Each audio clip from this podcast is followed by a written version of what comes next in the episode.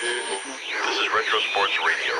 Visit Retro Seasons dot com for more sports history. Look at the White Sox starting lineup, but it's Ralph Garr at left field. Don Kessinger will bat second. He'll be at shortstop. Mike Squires hitting third at first base. Lamar Johnson, the designated hitter, he'll bat cleanup. Eric Soderholm batting fifth and playing at third.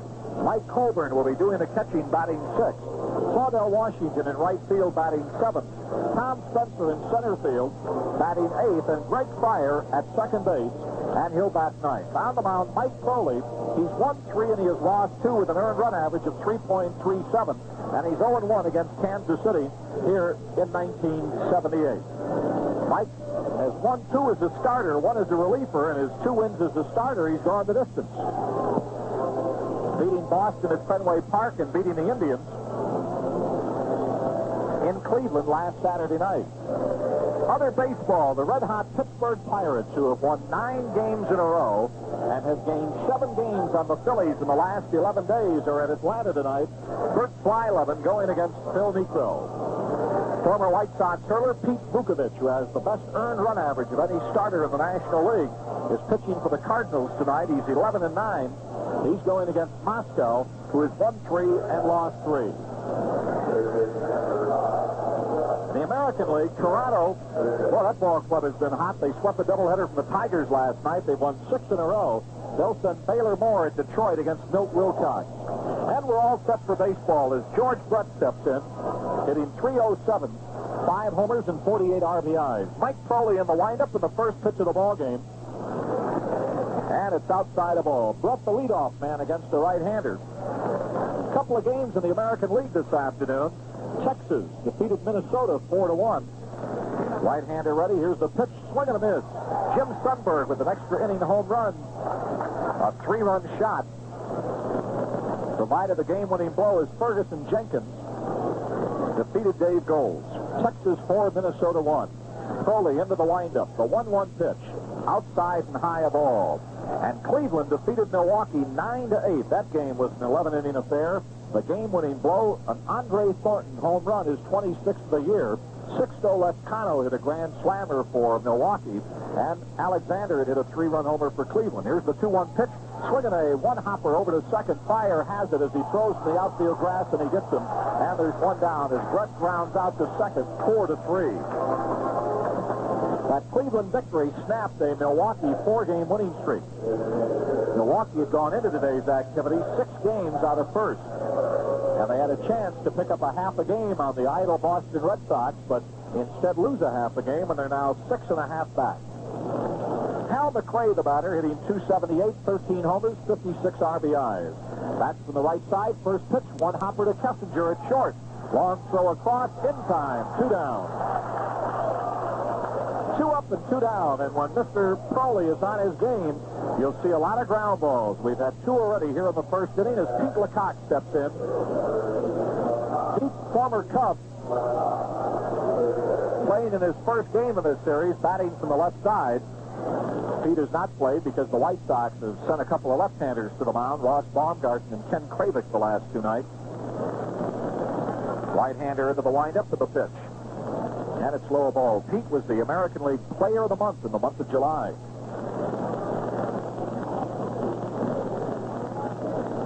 Toronto at Detroit, we told you, is just underway. Those are the only games in the American League, the two this afternoon and the two night games. Here's the pitch, low ball. In the National League, there are four games. Pittsburgh at Atlanta, Saint Louis at Cincinnati. We gave you the probables. Later tonight, New York will be at San Diego. And Philadelphia out at Los Angeles. The Cubs are idle. Here's the two oh pitch. Swinging a foul tip at the feet of the catcher. The Cubs will be opening up the series at Cincinnati. They've now lost three in a row and five of their last six ball games. Kansas City Royals leading the American League West by one percentage point. As California won last night, defeating the Yankees six to three. Right-hander ready, the two one pitch, swinging a base hit to left. Got a hold of a pitch on the outside part of the plate, and the left-hander singled between short and third. And the Royals have a runner at first with two outs. Both Despite the fact the White Sox beat Kansas City last night, both the Royals and California have been playing fairly even of late. Kansas City's won three of their last four, and California's won four of their last five. See how many games the Royals have left with California, if any. Yep, they got some left in September. Al Cowens hitting two eighty, five homers, fifty-three R B Is, I believe we told you. And the first pitch to him to break the ball low, ball one. And it was also inside. See, here in the month of August, remaining games, the Royals will play Texas three over the weekend in Kansas City. Then the White Sox will go into Kansas City for three. Here's the pitch, swinging on this. In September, the Royals are out in California for four games. And then California goes to Kansas City for three. That's seven games in a period of about ten days that they play each other from the eighth of September to the seventeenth. Those would be big series. One ball and a strike. Right-hander delivers. Here's the pitch. Swing and a foul. So he's ahead of him, one and two. The three games that the Royals have left with Texas and the three with the White Sox are their final games.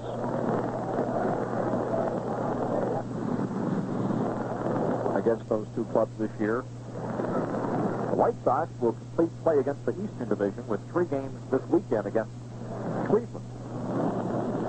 Right-hander ready. Here's the one-two pitch. Swing of the grounder to second. Base hit. LaCock stops at second as Washington charges the ball. With a right-handed hitter, a fire was played way over, but Cowens goes to the opposite field and singles. LaCock holding up at second. Both of the hits by LaCock and by Cowens have been on pitches about waist high on the outside part of the plate, and they just slapped to the opposite field. And now the batter is Darrell Porter, the catcher, hitting two seventy-nine homers and fifty-five R B Is.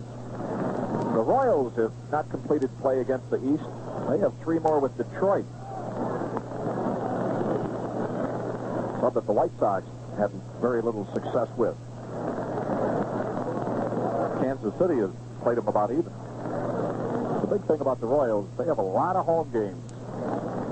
sixteen of their last twenty-one will be at home. Against the likes of, well, they got Milwaukee too. That's late. They've got Milwaukee, they've got Minnesota, Seattle, Oakland, California. Here's a pitch, swinging a grounder to second. Fire to his right, has it tipped to the shortstop for the force out at second. And that retires the side as Cowens is forced out in the inning. No runs, two hits, no errors, two men left on. So we're at the end of a half inning of play here at Comiskey Park. The Chicago White Sox coming to bat in the bottom of the first. There's no score. Takes them on and begins his warm-up tosses to face Ralph Garr, Don Kessinger, and Mike Squires. Splittorff making his thirty-first appearance of the year and his thirtieth start. This will be his fourth start against the White Sox. He got credit for a thirteen to two Kansas City victory against the Sox in Kansas City on the fourth of June.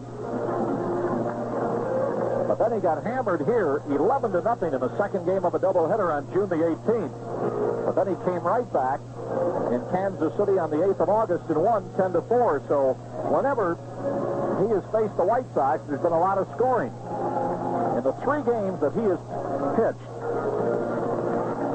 fifteen runs were scored in one game, eleven in another, all by the White Sox, and fourteen in another.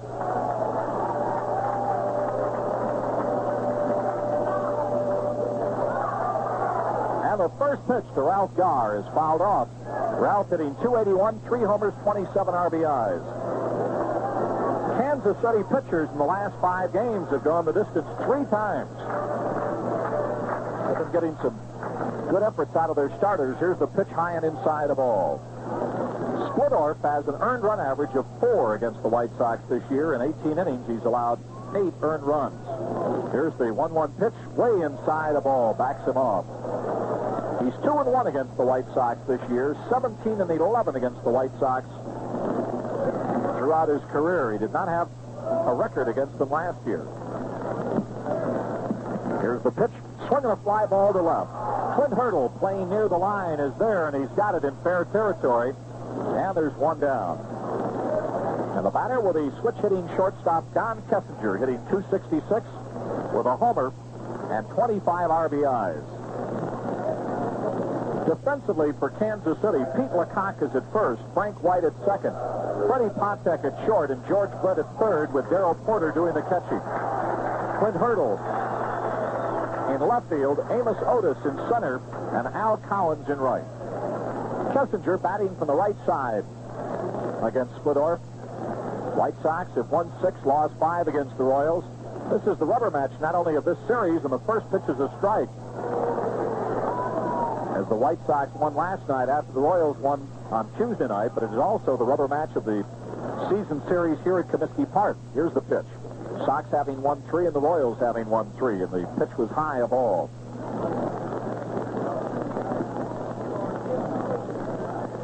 Splittorff delivers the one one delivery, swinging a looper to right. It might drop. It will. A base hit. Kessinger goes to the opposite field with a single, and the White Sox have a runner at first with one out. Splittorff with an earned run average of three point three two. He has struck out fifty-eight in two hundred three innings and walked thirty-nine. Second high on the club in home runs allowed, seventeen. Dennis Leonard has given up twenty-three. So the batter is Mike Squires. Youngsters hit successfully in nine of his last eleven ball games, hitting three fifty-nine with seven R B Is, and he swings at a big breaking pitch and misses. Strike one. Toronto and Detroit, no score at the end of one. It's the only other game in the American League going on right now. Left-hander ready, here's the pitch, and its slider misses outside. Evens it up, one and one.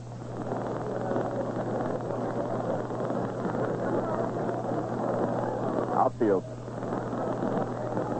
Playing Squires almost straight away. Center fielder shaded just a hair into right center. Here's the pitch, fastball, swing and a miss. They got Kessinger off the bag and threw to first. He is out.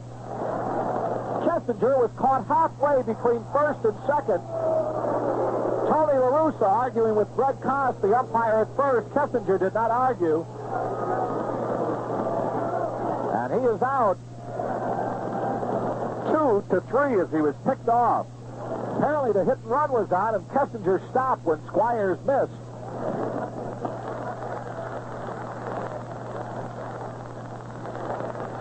So he was picked off, two to three. Left-hander ready, here's the one two pitch, outside of ball.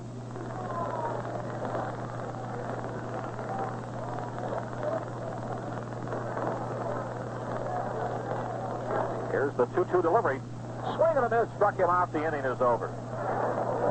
No runs, one hit, one man left on. With the end of one complete inning of play here at Comiskey Park, White Sox nothing, Royals nothing. Lorn Brown back at Comiskey Park. Though Kessinger was caught coming back to first, it goes down as a caught stealing, if you're keeping score with us, as he was thrown out from Porter to LaCock.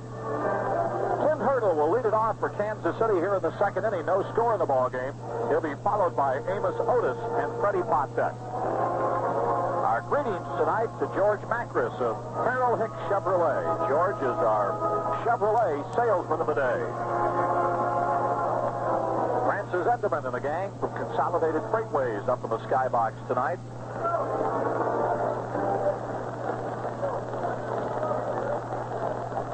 Jim DeLong and friends in one of the bullpens, along with John Seward and friends in the other bullpen tonight. Hurdle, left-handed hitting rookie outfielder, hitting two sixty-nine, six homers, fifty-three R B Is, goes after the first pitch, wants a fly ball deep to right field, curving, curving, it is a foul ball.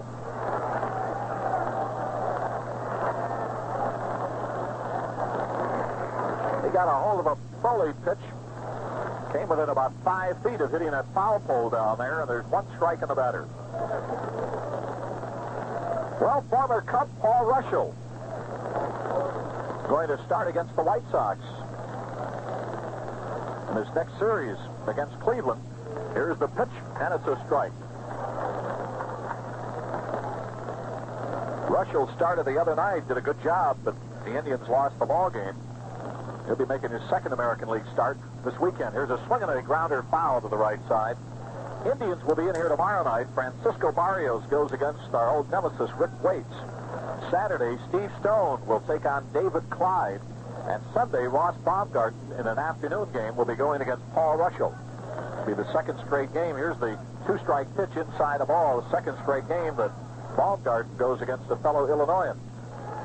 He was matched up against Joliet Larry Gura the other night, and Paul Rushell, Camp Point product, will be pitching against him on Sunday. Right-hander ready. Here's the pitch. Swing and a grounder. Foul. Over at first, Squires has it. Steve Burrows doing the coaching at first for Kansas City. Chuck Hiller over at third. His dad is here tonight from Johnsburg, Illinois. A lot of his friends and relatives. A ball and two strikes. Hurdle with the number nine on his back. Crouches in the box, stands way back in it. Here's the pitch, outside of all. Chet Hendry doing the umpiring behind home plate. Proly a little upset. I think he thought he had the corner on that pitch. Hendry has only worked an inning, and his shirt is practically completely soaked. Here's the two two delivery. Low inside of all, three and two. Greg Kosk umpiring down at first. Jerry Newdecker at second. And George Maloney at third. This is the rubber game of the three-game set, the rubber game of the series between these two at Comiskey Park. One and one in this series, three and three for the year here. Here's the pitch, swing and a fly ball to left. Ralph Garr comes running in. He's there, and he takes it, and there's one out. So there's one down, and Amos Otis, the batter, hitting two sixty-six, fifteen homers, sixty-two R B Is.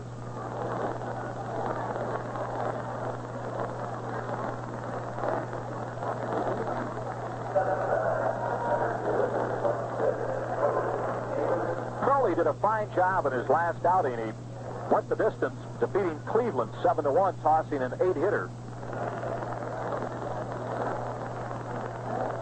Made that fine outing, you may recall, against Boston, where he beat them in Fenway Park four to two. Here's a swing and a miss on the first pitch. But then his second start was against Kansas City at Kansas City. He hadn't pitched in about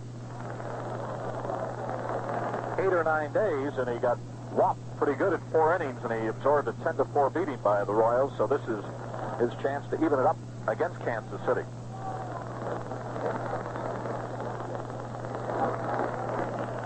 Took the rosin bag that time and patted his right wrist and forearm with it.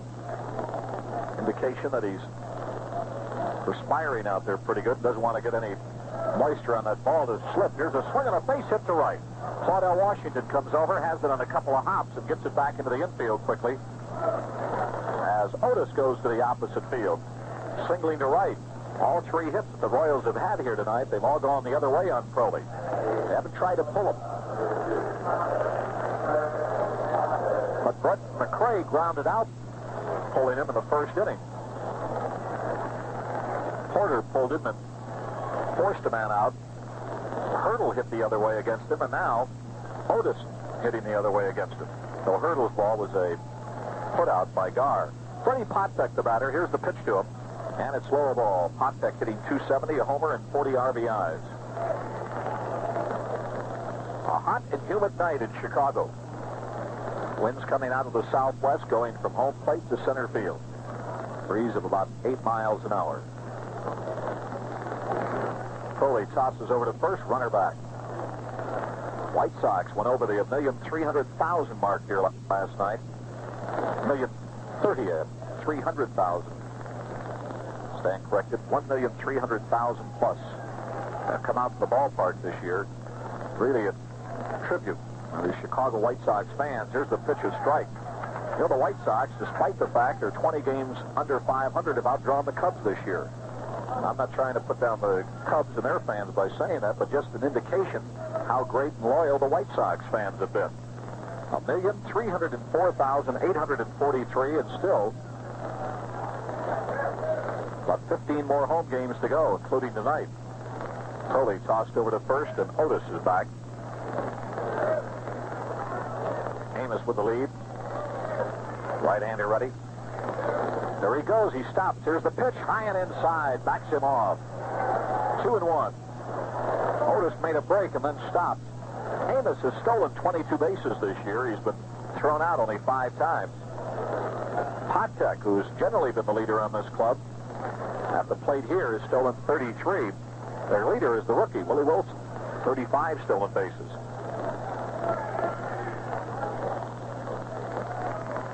Two balls and a strike. Runner at first, one out. We're in the second, no score. Right-hander ready. Runner not going. Here's the pitch, swinging a grounder to short. Kessinger has it on the hop, goes to second for one. The relay, not in time. They get the front man six to four.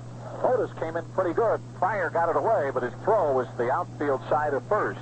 And Patek is on with a fielder's choice. So he may be going here. He's got, as I mentioned, thirty-five stolen bases. Frank White, the batter, made pretty good contact this year. He's hitting two seventy-four, four homers, and thirty-five R B Is. Boy, you talk about a fella progressing with each year. It has been Frank White. He is one of the premier second basemen now in the American League. First saw him in seventy-three for a while when he was at Omaha. A little better in seventy-four. And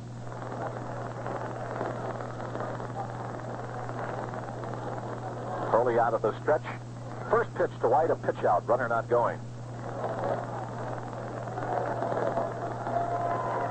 Then he was up with Kansas City for a little bit in seventy-three.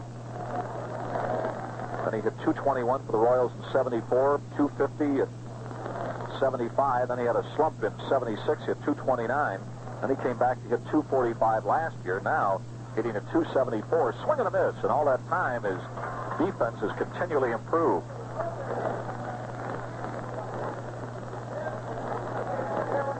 But though his batting average fluctuated, his R B I production improved every year. From five to eighteen to thirty-six to forty-six to fifty.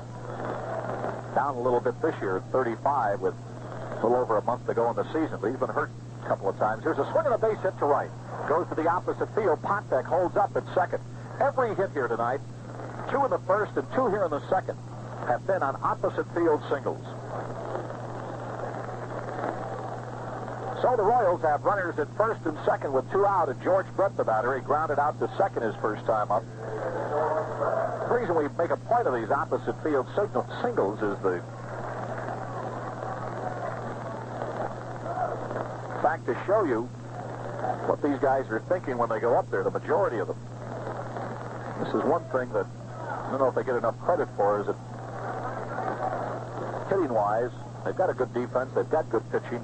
Their hitters know what they're doing every time they get up there. Here's the pitch. Swinging a grounder to first. Brett pulled it. And Proly takes the put out. Every time they have pulled the ball in the infield, they've grounded out. And every time they've gotten a hit, they've gone the other way with it. But Brett, pulling that ball, he still has that bone problem in his right hand. And that retires the side. In the inning, no runs, two hits. Two men left on. So we go to the bottom of the second. Kansas City nothing, the White Sox nothing. Lorn Brown back at Comiskey Park. Lamar Johnson leads it off, and he took the first Paul Splittorff pitch for a strike. Here's the next delivery, and it's inside a ball. Lamar hitting two seventy-one, eight homers, and fifty-seven R B Is. That's high in the club. Meaning the R B Is. Here's the one one pitch. Foul back upstairs. You're in tune with W M A Q Radio, Chicago, Illinois. Toronto scored a run in the second, but the Tigers came back with one in the bottom half of their frame. Tied it up one one. Pirates at Atlanta, no score. That game in the bottom of the fourth. Here's the pitch up high of all. Pirates right now, the hottest team in baseball. Nine straight victories. They gained seven games in the last eleven days. Here's a swing and a miss on the Philadelphia Phillies.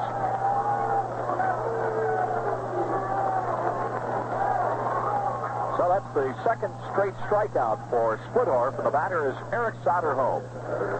Soderholm hitting two fifty-one, sixteen homers, and forty-six R B Is. Left-hander ready. Here's the pitch. Swinging a grounder to the left side foul.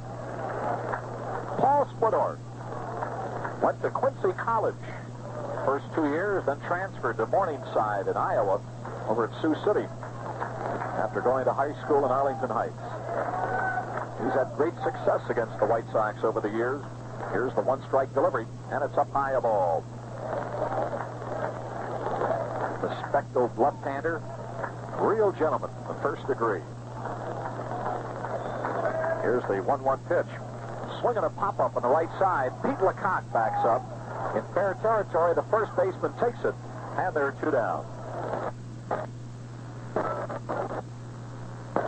Splittorff was honored by the Chicago chapter of the Baseball Writers of America this last winter at their banquet. I don't think the uh, name of the award that he was given. Check it out for you. Mike Colbern, the batter. Nobody on and two out. Mike hitting two sixty-nine, no homers and nine R B Is. Here's the pitcher. The swing and a shot to Leach, left center field. Otis going back near the warning track, and he's got it right at the edge of the warning track in extreme left center field. That's been the best ball hit tonight by either club, and it goes as a long out. So it's three up and three down in the second. At the end of two, the White Sox nothing, Kansas City nothing. nothing. Lorn Brown back at Comiskey Park as we go to the third inning. Mike Proly will face the number two, three, and four hitters for the Royals. Speaking about that uh, award that was given Paul Splittorff by the Chicago baseball writers, it was the Ken Hubbs Award for meritorious service and conduct on and off the field. So it's sort of like the, I guess you'd call it the Lady Bing Award in hockey, the, the Gentleman Award. Also, you have to have credentials on the field as well as off. In other words, you got to be a winner in both areas, and he certainly is. All right, Hal McRae will lead it off, the designated hitter. He'll be followed by Pete LaCock and Al Cowens. The Royals have gotten four hits off of Proly, two in each inning.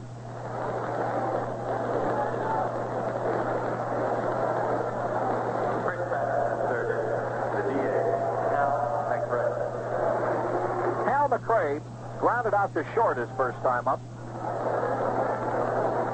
Jim Gallagher from Toluca is here tonight. A bunch of fellas from Joliet along with him. Jim Oberworkman, Bob Robinson, Jim Wormer, Herb Toller, Warren Kovarek, and Jim Rolfe. Here's the pitch, and it's a strike. Outfield, playing him fairly straight away. Spencer in center, shading just a little in left center. Right-hander ready. Here's the one-strike pitch. Here's a swing and a shot to right. And second baseman got it. Balls, he got him. What a play by Pryor going to his right. The bat split in half. One piece went out to Soderholm. The ball was to the right of second. Pryor got it about two, three steps in the outfield grass, and then he threw him out. Well, they don't have to saw that bat in half to find out if there's any cork in it or not. Which they did yesterday, you know, and there wasn't a trace of cork in the Gray's bat. He's either had a good streak or been in a slump without cork, but that time split it right in half. Here's the swing of the grounder in the first pitch by LaCock to Pryor at second. Throws him out. Greg going to his left this time and getting on the outfield grass. So two up and two down. And Al Cowens, the batter, singles his last time up, as had LaCock. So Proly trying to retire the side in order for the first time tonight.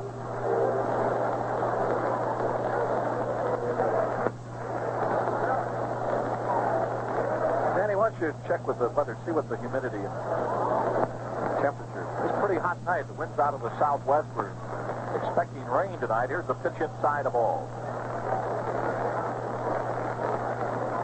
The call Sox lines are open right now. White Sox will be home tomorrow night, Saturday night, and Sunday afternoon against Cleveland. Here's the one oh pitch. Swing and a miss.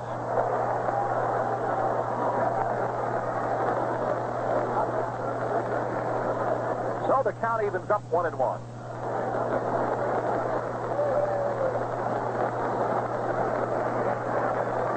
Proly into the windup. Here's the pitch. Swinging a chopper to short. Kessinger charges, has it up around the letter high. It throws, he just got it. He got it up around the letters as that ball took a final high hop to him.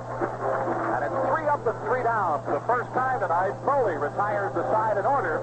As we go to the bottom of the third, the White Sox nothing, Kansas City nothing.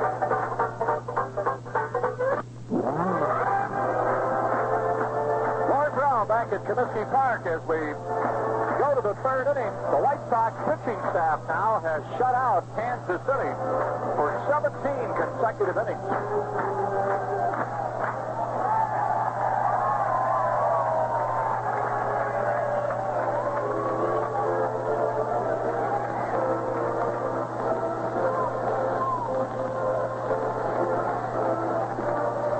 Washington, who got the game-winning hit out here last night, will lead it off against Paul Splittorff.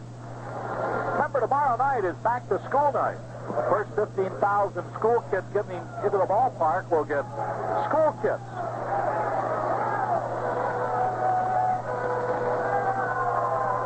Pencils, books, pens, et cetera.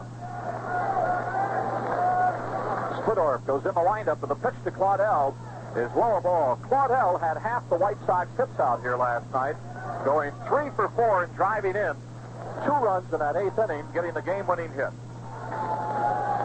Left-hander ready. Here's the pitch. Here's a swing and a foul out of play. Ken Griffey has just hit a two-run homer off of Pete Vukovich. His eighth of the year in the third, and the Cardinals are leading Cincinnati four to two. Kansas City, or rather Cincinnati, is still batting. Here's the pitch. Outside of all. Three and one. Pirates Atlanta. No score at the end of five. Claudell leading it off. He followed by Jim Spencer and Greg Pryor. Here's a swing and a grounder to second. White to his left has it, and he throws him out. And there's one out here in the third. White Sox have had only one hit off of Splittorff.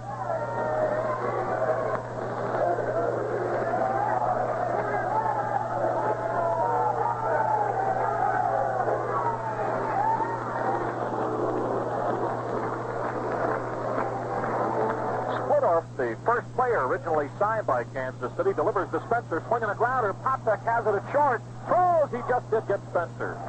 Brett had cut in front of him, couldn't get the ball.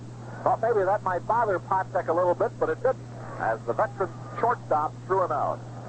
So two up and two down. Spencer hitting two eighteen with four R B Is. And the batter is Greg Pryor. Pryor, with nobody on and two out last night, triggered that three-run rally in the eighth inning when he singled.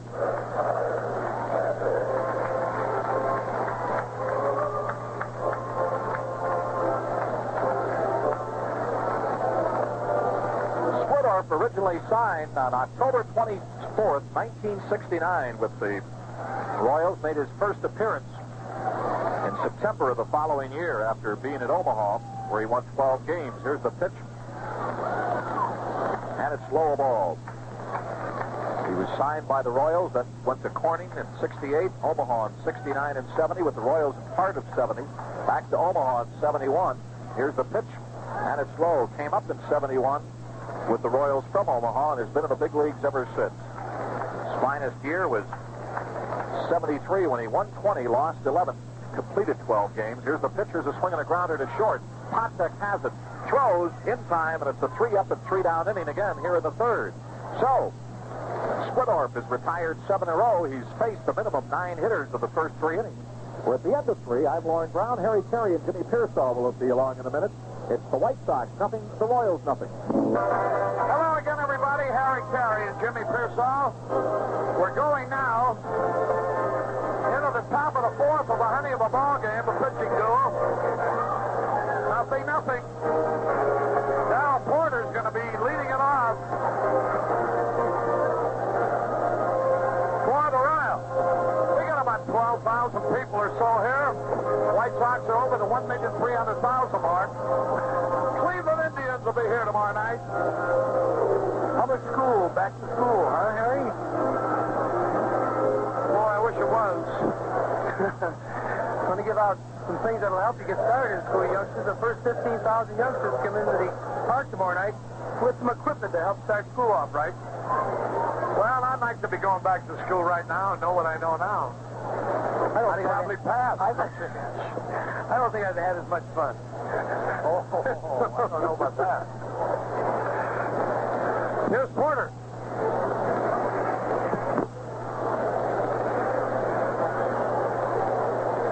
You know, today, Jimmy, he swings and he fouls off the first pitch. Today, everybody's affluent. There you go again. You know, we used to have to sell newspapers, scrub, and try to make a buck. Hey, how many paper routes did you have? With? How many paper routes did you have? I had, uh, but I had a big one right next to a factory. There's a strike call. I sold papers in front of the church every Sunday morning and delivered a hundred. Then I had a paper route in the morning and a paper route at night. And I used to make thirty-two dollars a week. Oh, I used to make more than that. I knew some people. We used to tell the people who worked at the factory if they didn't buy papers from me, they might have trouble. You were lucky you didn't go to school. Yeah. Two strikes on the ball. I used to get mad on Sunday papers, though, Harry. They were too heavy. The other oh, place was delivering papers early. What? Really? Yeah. Really? Only fifty up down the second fifty in the business of the two and nobody could go. Are they in place to the cut? You can do the ma'am. As soon as I went bad, I forgot everything. Configure damn since the president. Two strikes and a ball. Tigers leading Toronto four to one on the fourth.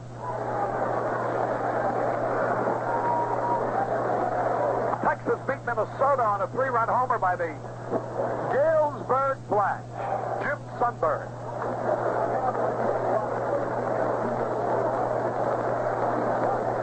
Cleveland nosed out Milwaukee nine to eight. That must have been a pitching battle. Five and a half games behind too. They've really come a long way, aren't they? They have beat today. Yeah. There's the pitch swung on way back. Might be out of here. Could be high into the upper deck. That was an off-speed pitch, and Porter waited for it. Looked like he knew what was going to come. And boy, he really belted it. That's as deep a home run as I've ever seen here in the right field stand. Better than halfway up into the upper deck. Well, that's his tenth home run of the year.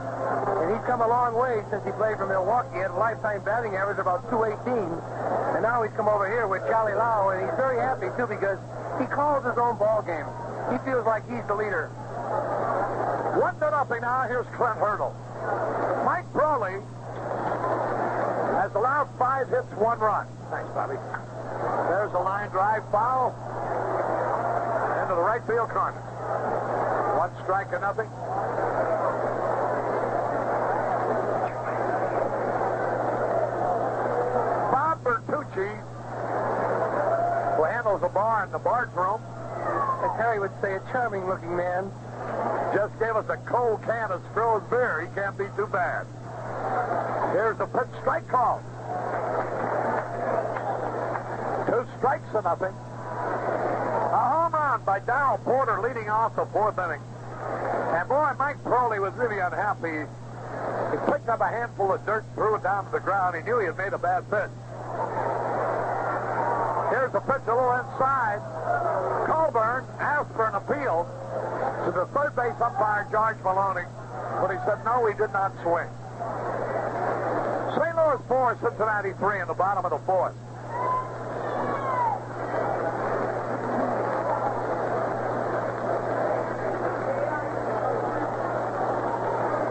Ball game, one to nothing. Here's the wind, the pitch. High pop fly ought to be caught. Garr is there waiting, and he takes. One out. Harry Proly's best pitch is that hard sinker he's throwing tonight. He's throwing harder than I've seen him throw all year. When they've hit him, it's been on that slow breaking stuff. Sowler's one away, one in. Amos Otis, the hitter. The White Sox have already attracted one million three hundred four thousand eight hundred forty-three. This is the sixth best attendance mark for a year in the club's history. There's a pitch swung on by Amos Otis, right to the center fielder Spencer, a line drive. That ball sort of fooled Spencer a little bit, but he got in all right. So after Porter let off with a terrifically hit home run, Hurdle and Otis of an easy out, and here's Freddie Patek. I think we ought to check his bat as far as get that ball for cork. He corked it out of here.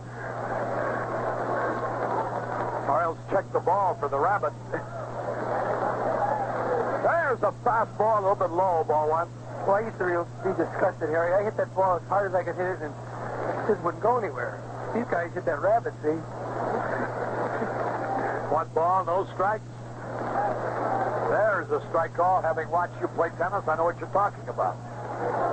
Gee, Harry.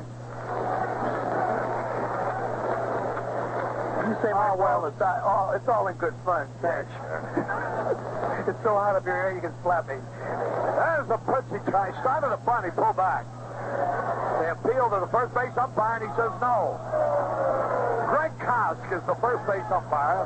Jerry Newdecker, the second base umpire. George Maloney, the third base umpire.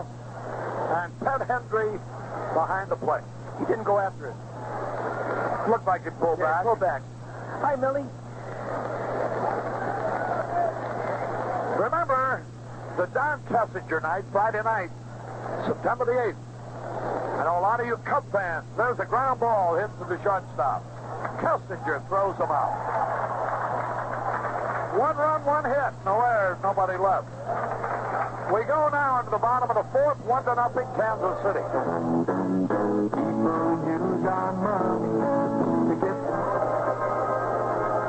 bet that you two have noticed how much you like beer commercials are. Everybody claiming the finest, most expensive ingredients and the best techniques, et cetera. Who really cares? Me, I go by the taste alone. If it tastes good, that's my beer. I bet you're that way, too. And if so, you have to admit that Stroh's beer tastes good. Maybe it is the unique Pryor Brewing that does it. All I know, if you're a real beer lover, you'll love Stroh's. There's a pitch to Garr, a line drive into the corner. Base hit. He's on his way to second. They go for three. Here's a throw, safe.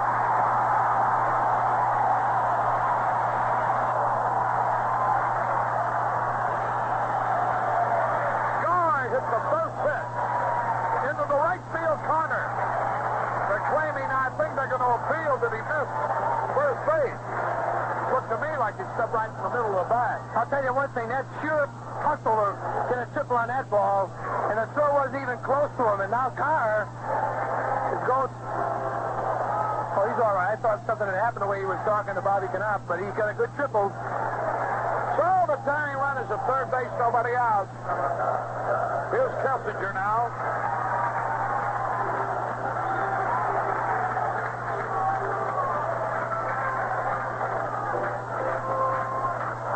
Line to single right his first time out. Here's Paul Splittorff getting ready. The fifth. Swung on down the right field line. Coming over is Cowens to make the catch. Garr holds up the third. Four is a terrible throw way up the line. One out. I think Harry White got and held up on that play. There's nobody out. But it would have been a tough throw for Cowens because he's off balance. And with the speed of Garr, if I was Garr, I'd have tried. But I guess he figured with nobody out, it was a tough chance. The Cardinals lead Cincinnati four to three in the fourth. Pittsburgh and Atlanta, no score at the end of six. Here's Squires now. He's paying his first time up. The infield in. Fastball high outside, ball one. Wasn't kind of unusual. They were playing back at shortstop for Kessinger that time, giving him the run. Now the stretch by Splittorff, the pitch. Right down the middle of fastball for a strike call. A ball and a strike.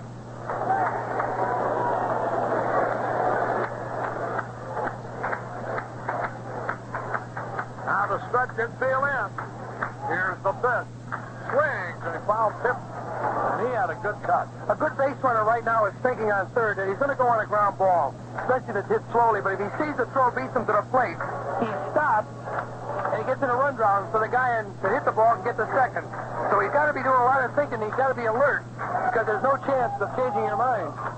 Two strikes on a ball. High pop foul into the left field corner. Out of play. Foul ball. Even if Hurdle could catch that ball, the odds were he shouldn't, because he couldn't have made a play. And he's got to depend on Splittorff to strike Squires out in this situation, because he did not throw him out. Splittorff is one fifteen, lost ten. Earned on average three point three two.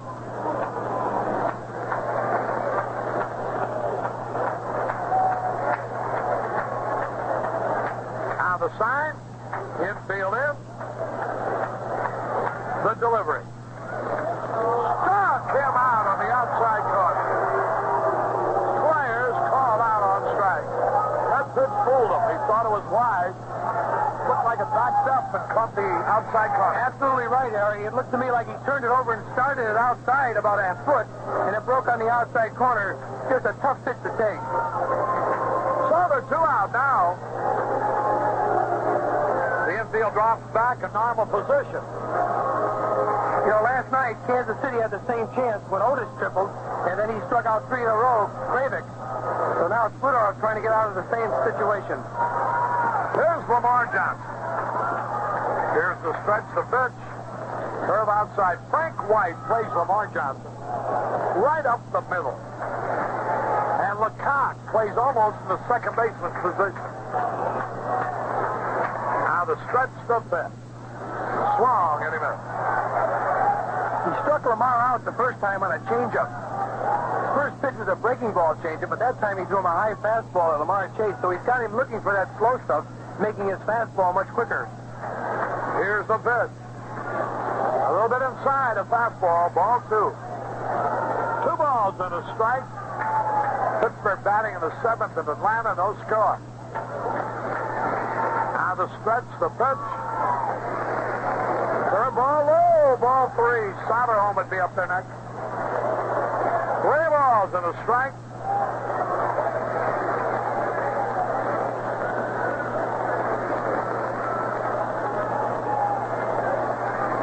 Here's the pitch. Walk him. Terry, the last eight out of nine games, we've got pretty good pitching. That one game we were out of in Cleveland. Yeah. The last game we were there, we got beat ten to one. But since we've had our troubles, we've had a pretty good streak there. So the pitching seems to be improving more so than the clutch hitting. But we did get it from Washington last night.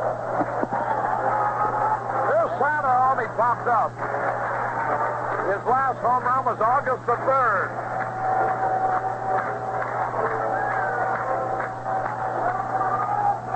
Now Splittorff gets ready.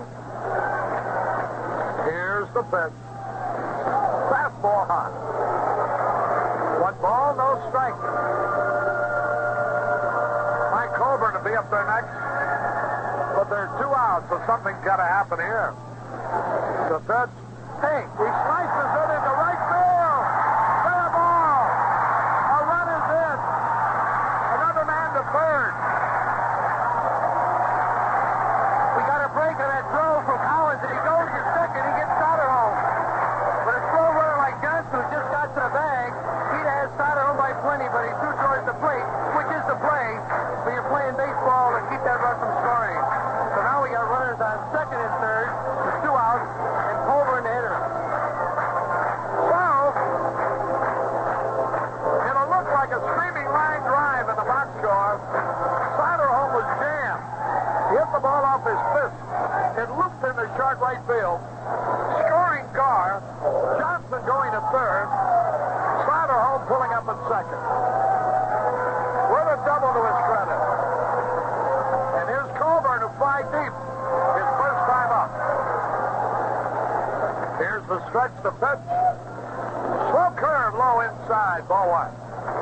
Boy, we got a, I don't know how it is out on the field, but it's murder up here in the booth.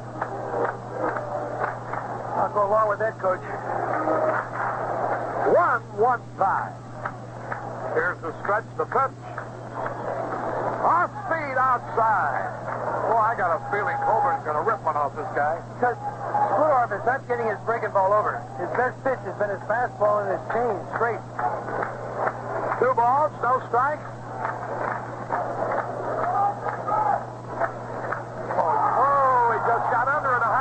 Why, boy, his swing was there. The left fielder makes the catch. Hurdle. Hey, Right there, a Colbern fly ball. Boy, Mike had his fish. He does happen to get under a little bit too much. One run out of all that. Two hits. No errors. Two left. That's the end of four. We're tied at one. Harry Caray and Jimmy Piersall. We're going to the top of the fifth. Cub Scout pack number one fifteen from Des Plaines is here.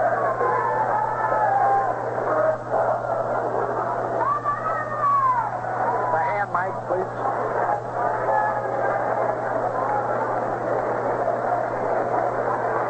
Here's Frank White to lead it off. First pitch, he swings. Ground ball to Kessinger. He's got it. One over to first for the out. On the way.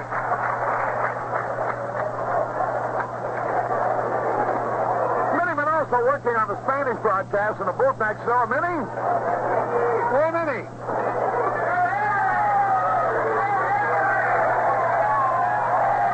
Minnie. Here now is Brett. We can't get the microphone over to Minnie over there. We'll try to get him later. One out, nobody on. Here's Brett. And the pitch a little bit low. One ball, no strikes. One man out. Top of the fifth, tied up one one.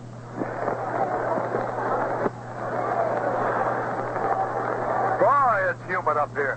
Terry, it's better playing than sitting up here, I gotta believe. Well, this booth is just so small, Jimmy. Here's a pitch. Strike call. You know, there's no room for the two of us to sit comfortably, and we should have three, our engineers, sitting behind us. That booth next door they could knock out. Now to wind the pitch, and a, a, little, a little bit low. Dan is crying for us. He's giving us a few tears, Job. You know, he really feels sorry for you and I. Two balls and a strike, one man out. George Brett, the hitter. Game tied up one one.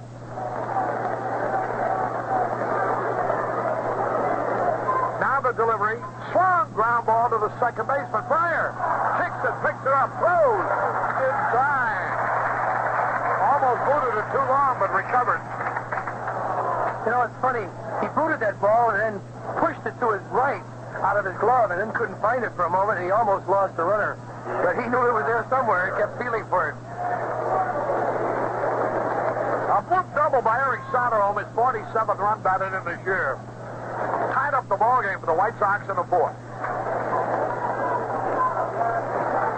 Now they're two out, nobody on. Hal McRae, the batter. First pitch is low, ball one. McRae, he of the cart bat, which turned out to be wood. Turned out to be nothing, huh? One ball, no strikes. Now the delivery. A little bit low. We understand Don Sutton, the pitcher of the Dodgers, was involved in an altercation with Steve Garvey, the team star first baseman, has called a press conference out on the coast for the purpose of apologizing to Garvey. Here's a pitch swung and foul. Well, I guess it's easy to be jealous of a guy who's got everything, and that's probably his story. My only thing about Garvey is whenever I've been around him, he's a perfect gentleman. He's a he's a top-class guy. Well, I mean, that's what they're jealous of. Oh, I see. I, and I also noticed that Buckner said from the Cubs that he called up and congratulated Sutton. What a sick thing. Well, he was with him, you know. That's, that's what he's probably jealous about. Well, oh, that's what gets me. Guys who have no involvement getting into the situation. You know, only thing Garvey does is play good every day. That's uh, how could a pitcher be mad at him? If Reggie Smith is more valuable than uh, Steve Garvey, then they are. There's ball four to McRae. That brings up Pete LaCock. Then the Dodgers ought to be about fifty games in front. And Reggie Smith is an outstanding ball player. Sutton really struggling around five hundred. Uh, it just seems to me like he's upset with himself more than he's upset with Garvey and took it out on Garvey. Turns out they live only a few houses away, and the only thing comment I've heard from Steve Garvey on the situation is that he didn't like to have his family brought into it. And I can't blame him for that one. Here's LaCock, swings, and he fouls it off.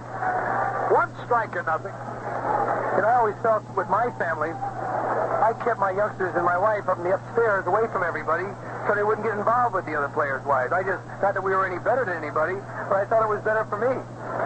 Because ball players say things so they don't even know what they're talking about to the wives. And wives say things that they don't even know what they're talking about to the husband. You know, ninety percent of the wives know absolutely nothing about baseball except it's round. One strike or nothing. But they got to show that they're interested in the livelihood of the man in the house. Being a, a wife, passing along information. Being a wife of a ball player is a bore. All you do is sit around and wait. Here's a pitch a little bit high. High ball and a strike. Two men are out. Boy, that, anything burns me up is when a guy says, "Hey, I hear you rip me." So where'd you hear it? My wife told me. Yeah. Did she tell you what nice things we said about you? Well, she's in the bathroom then. One ball, one strike. But it's not only baseball that way. Here's a pitch swung and fouled out of play. You know, that's why big corporations, when they hire an executive, they spend more time checking on the executive's wife than they do on the executive they're hiring at very important money, because they know what a troublemaking wife can do to a corporation, just like it can do to a baseball team. Two strikes and a ball.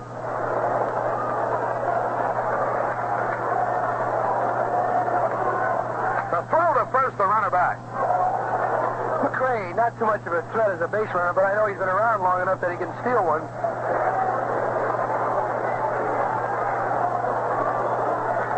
Two men are out. Game tied, one one. The pitch, there goes the runner. Swung on, a little tap back to the mound. Throws them out. No runs, no hits, no errors, one left. We go to the bottom of the fifth, tied one one.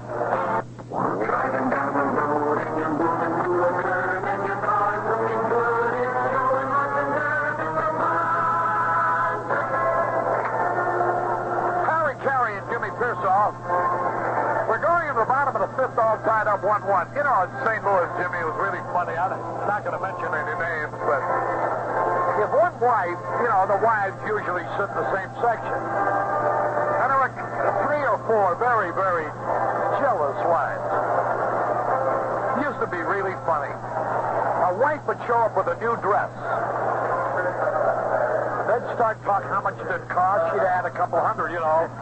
Now, when the other wife would get home, she'd get her husband. She says, "How come so-and-so's wife can spend six hundred dollars for a dress when I can only spend one hundred dollars. And oh, that poor guy, by the time he got to the ballpark, he wished he could go to Australia. You know, he'd have to put up. So he'd say, go out and spend six hundred dollars. Well, next week, some wife would say she spent eight hundred dollars, right? One thing about the wife, can't hit and field. Claudell Washington hits a bouncing ball up the middle. Frank White throws him out. Nice play by White. The ball wasn't hit that hard, but it was hit perfectly, right over the pitcher's head. And you have to have a little range at second base to come up with that ball. You've seen a lot of those trickle through in the center field. But Frank White got over there quickly and made the play easily. One out. Certainly did. LaCock, who's impressed me with his stats so far this series, showed me something with the hands. He's got good soft hands and picked that ball out of the dirt very easily. Here's Tom Spencer now. Here's the pitcher, good fastball, strike call. Spencer bounced out. His first time up, he's hitting two eighteen. Bottom of the fifth, one one tie, great ball game. White Sox have beaten, beaten the defending champs six out of eleven. Here's the pitch, foul back. Right below us here in the second row, a young fan makes a catch in his lap. Pittsburgh got five runs in the seventh inning. And Atlanta's batting in the bottom of the eighth. They lead five to nothing. They're six games behind and climbing. Here's a pitch on the way swung. Low tap to the second baseman. White throws him out. Two up, two down. Boy, this Splittorff is tough too. See, Harry Spencer went from about three fifty sixty to two eighteen in a hurry. That's one thing uh, in the major league, Jimmy. Once those pitchers, you might hit the first time around. But as soon as you've been in the league, I don't know where the, how the grapevine works, but everybody seems to know what you can and cannot hit. I think better scouting than when I played, too. More money spent on scouts up in front, but they didn't spend years ago. You know, almost every team has an advanced scout into the city before their team, his team comes into the city, and he leaves a report to the manager on every player. What he can hit, what he can't hit, what he did hit, how they pitched him. And so a rookie might, might go good for a week or two, but then if, unless he really has the ability, his average is going to suffer. There's the pitch swung on by Pryor, pop fly. Short center field, easy catch by Otis. One, two, three, nothing across. At the end of five, tied up at one. Nelson working the putt behind the net. Jumps it up. Harry Caray back at the ballpark. We're going into the sixth inning. A honey of a ball game, one one. You know, the White Sox have beaten the defending champion Royals six out of eleven already this year. Besides walloping Texas eleven out of fifteen. Hey, we were talking about the scouts up front and why the opposing teams learn to hit her quicker. But when we played, we played each other twenty-one times. It didn't take much to learn each other. It was just a matter of who was increasing and getting better in his ability. So it, it, I guess they didn't need the scouts. Jimmy, on my interviews uh, before the game, I called attention to this banner out there, Welcome Annual Pennant Chokers, to find out whether they had any reaction about it or not. Now it's interesting. Larry Garr has said, well, he said, I'd rather be in the playoffs and choke than never get into the playoffs at all, which I thought was a pretty good rebuttal. I think a girl has been a surprise and a happy one for Kansas City.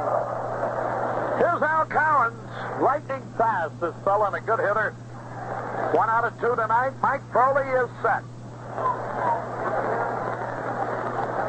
Fastball over the inside corner and strike call. Oh, boy, does this throws hit the spot tonight. Proly really having a good, hard fastball and sinker.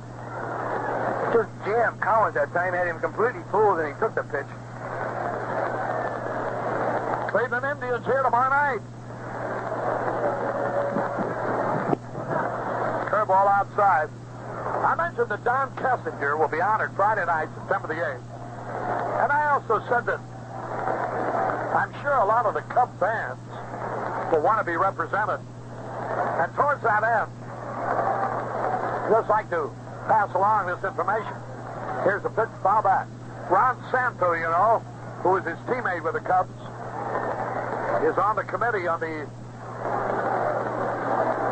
Don Kessinger night committee. But Chuck Shriver, who used to be with the Cubs as a publicity director, now with Aaron Cushman, public relations firm, is handling the details. Here's a pitch. Bouncing ball to Proly. He's got it easy out.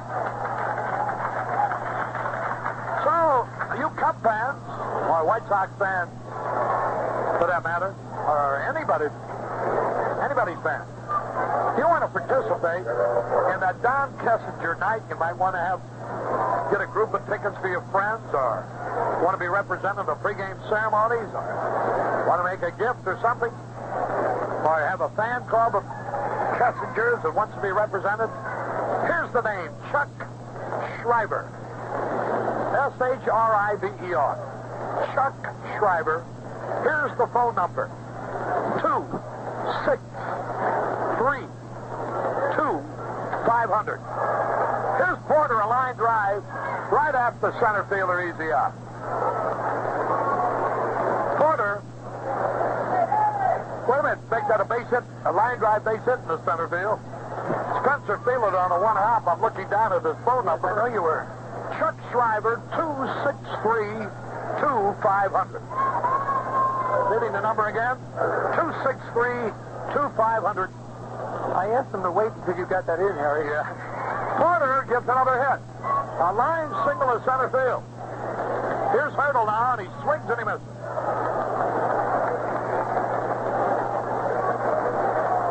Mike Sutton, John Gibson, Bernie Russell, and Jan and Jim Perman, the bootleggers in Oakland, are here with Eddie Kopecki of Stroh's Brewery. One on, one out. Hurdle swing, ground ball, swing. Out at second, return throw. Out at first. Double play. Three, six, three. So Hurdle hit a hop smash right at Squires, who turned it into a double play. Three, six, three. Beautifully done. No runs, one hit, no errors. Nobody left. We go into the bottom of the sixth. one one tie. Here's Garr to lead it off. Bouncing ball is short. Patek throws. It's oh, close play, but he's out. Well, let me tell you, oh, out the line. We have had occasions this year when runners have walked down the lane, but you can't say that about Garr. He tricked a double into his triple. Hey, they're giving him a great hand for the rifle. That's all it takes. It's just show these people that you want to play. The guys that are complaining are guys that just haven't played. These fans are just hungry to be able to cheer. And the only time they boo is when a player just absolutely forces them to. One out, here's Kessinger. Boy, that's the first time in a long time. That tells you something that, that that when you stop to reflect on it. Here's a guy ran ninety feet at top speed, and they gave him an ovation. These guys that walk down the line, that ought to teach them something. Here's a foul ball off to the left. Teach them, they, teach them they might get a base hit if the guy doesn't throw it right. So we get paid in this game by production. One man out, nobody on. At least they used to pay that way. Now they pay if they show up.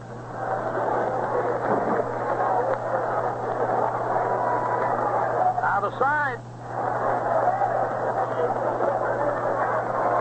Fastball high. Kim Sankowski. Shirley Rook. Rook. And son Mike was celebrating his fifteenth birthday here. There's the pitch inside.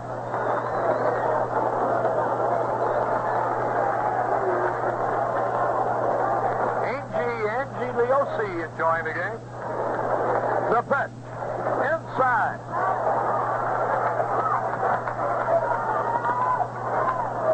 A group of fifty from Captain's Quarters there. Three balls, two strikes. The delivery. Popped it up. Kessinger. It's a high pop fly, and LaCock grabs it with one hand. Harry Squires now playing in his twelfth game has not committed an error. And to finish that inning off, that three to six to three double play was really something to watch. And this is something we didn't see all year. We weren't getting out of innings because we just couldn't complete that kind of a double play. And this guy here, I believe, is going to help us next year. And I like his bat, too. He hasn't done anything with uh, Splittorff, but this is the first time he's looked at him. Let's see what he does this time. Two out, nobody on the pitch. There's the looping liner in the Squires, boy, that White really covers some ground. You know, you watch. When you see some of these other ball players, you begin to realize really what you got to have before you win. That's right, like a Whitaker for Detroit, who changed that Detroit ball club into a contender, along with Trammell and Trammell and shortstop. Here's Lamar Johnson now. Runner at first base, two outs. Have a home run, huh, Harry? Look for a slow break. Lamar's had eight homers, fifty-seven runs batted in, hitting two seventy-one. Swings and had a good run, but he fouled it back. So that's strike to nothing. You'll never see that pitch again tonight.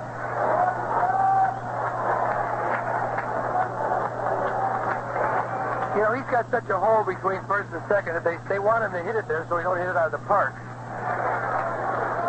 One strike and nothing. Eric Soderholm would be next. So if they hit him, that's all you. They give you. The pitch. There's a hit in a center field. There's a runner on second, racing to third. The throw cut off. Snap throw to first. Lamar back. Lamar had to make a diving belly flop into first base. He just fell down and skidded. Well, this is the way we scored with two out in the fourth inning to tie it up. Soderholm with two outs, moved to double to short right field.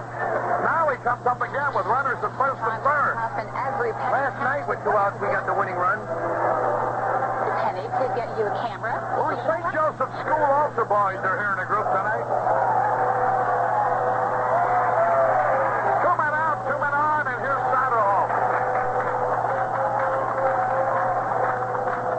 Hey, Minnie, we're trying to... Well, you're a tough guy to get, Minnie. We're trying to get you... Uh, where's the mic? Let's get a run. Get you do a little play-by-play in Spanish. Give it a... Here's Soderholm up there. Well, Mike Soderholm in Spanish. Se prepara el zurdo para lanzar. Lanza, bola adentro. Es una bola adentro para Soderholm. First pitch low inside, ball one. Go ahead, come on, we'll do it. Hay hombre en primera, hombre en tercera, dos outs. El score se encuentra empatado a una carrera. Ahí se prepara el zurdo, lo lanza. Ball.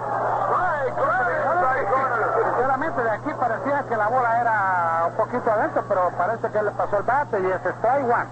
The umpire wrong. You said umpire is wrong? Bueno, yo no diría que el umpire es wrong, no, no sé. A ball and a strike. El equivocado fui yo. Ahí se prepara el suyo, lanza, bola, pegada y baja. Ball low and inside. Baja y adentro. El conteo es dos bolas, un strike, dos outs. Empatado una carrera, hombre primero, hombre tercero, se prepara el zurdo, lanza, roletazo de foul por tercera base, curvas, lenta, y Soderholm con el todo roletazo por tercera. Runners at first and third, two out, two balls, two strikes, has Soderholm in a rolling foul outside third base. It's corrected. So ahí está, preparado el zurdo para lanzar, mira sus corredores, lanza, es un barrio. De aquí parecía que la bola era un poquito adentro, pero parece que le pasó el bate y es strike one. The umpire wrong. You said umpire is wrong? Bueno, yo no diría que el umpire es wrong, no, no sé. A ball and a strike. El equivocado fui yo. Ahí se prepara el zurdo, lanza, bola, pegada y baja. Ball low and inside. Baja y adentro. El conteo es dos bolas, un strike, dos outs. Empatado una carrera, hombre primero, hombre tercero, se prepara el zurdo, lanza, roletazo de foul por tercera base, curvas, lenta, y Soderholm con el todo roletazo por tercera. Runners at first and third, two out, two balls, two strikes, has Soderholm in a rolling foul outside third base. It's corrected. So ahí está, preparado el zurdo para lanzar, mira sus corredores, lanza, es una bola por el eje.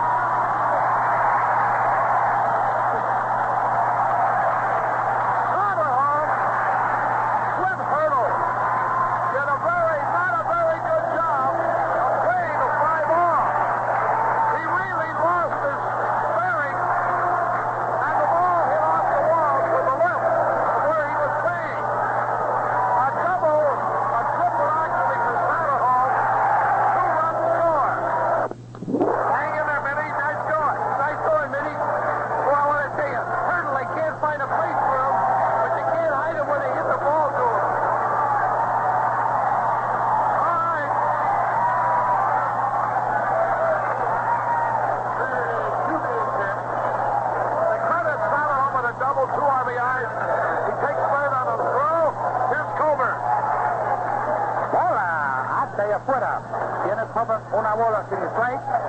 Esta es la parte baja de la sexta entrada cuando el Chicago White Sox ha conectado dos carreras y se encuentra el score tres a uno a favor de las Medias Blancas de Chicago. Ahí se prepara el zurdo, lanza, es un balay para el estilo. Ahí viene corriendo el shortstop y sigue corriendo y está debajo y captura. All right, Freddie Patek takes Colbern. Pop fly. Billy Moroso, thank you. Get back to Chico. Two runs. Three hits. No errors, one left. This is Harry Caray going over to the television booth. The score here at the end is six. White Sox three, Kansas City one. Lorn Brown back at Comiskey Park along with Jimmy Piersall as we go to the seventh for the second night in a row. The White Sox, after nobody on and two out, get a rally going as they just came up with two runs in the sixth inning. And Mike Squires, who Paul Splittorff has owned the first two times that he faced him, looped one into right center over the outstretched mitt of Frank White. Lamar Johnson singled to center, sending him to third, and then Eric Soderholm on a ball that was catchable, hit one at the base of the wall out in left field, and it scored two runs, and the White Sox lead it three to one. For the second night in a row now, with two outs, we've scored three runs last night and two runs tonight to go out in front. So this is what we haven't been doing, and it's nice to see these guys bearing down with two outs instead of just saying, well, this inning's over. Let's get it over with. So we go to the seventh. It'll be Amos Otis, Freddie Patek, and Frank White. What a pitching duel, Philadelphia against L A. Tommy John, fourteen and nine, against Carlton, twelve and eleven for Philadelphia. They probably have about fifty thousand in L A tonight. Pete Vukovich and the Cardinals, four. Cincinnati and Moscow, three. Here's the first pitch to Otis, and it's a strike. Only four times tonight has Proly given up a ball hit to the outfield, three putouts and a home run by Porter in the upper deck. Otherwise, he's kept the ball low. Though Porter did single a ball that dropped in front of the center fielder in the last inning. But his, his success has been keeping the ball low. Here's the pitch, and it's low. That is what Charlie Brown says the secret of life is: keep the ball low. Honey. A strike. White Sox trying to win the three-game set here tonight, as well as the season series at Comiskey Park. Here's the pitch, swinging a grounder to third. Soderholm has it. Throws, he got him. Otis is out five three. One, two, three, four, five, six, seven, eight, nine, ten, eleven, twelve. thirteen putouts tonight for Squires at first base. I wonder what the record is. Boy, Lauren, if you don't know, the kid from Waterbury sure don't. Well, just an indication when that first baseman's got a lot of assists and a lot of ground balls. And the first pitch to Patek is a ball. Freddie has forced the man out at second, and he is grounded out to short. Outfield plays him shallow and straight away. Play him straight up on the infield. Soderholm, though, playing parallel to the bag at third. Here's the pitch, swinging a fly ball to left. Garr coming over near the line.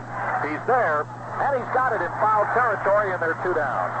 Listen, Garr ran a mile for that ball. He got a good jump and really hustled, just like when he ran out that ground ball that he almost beat out, and also stripping that, stretching that double into a triple. So he has really come to play. So the batter is Frank White, batting in the ninth spot here tonight with a right-hander going. He is singled, and he is grounded out to short.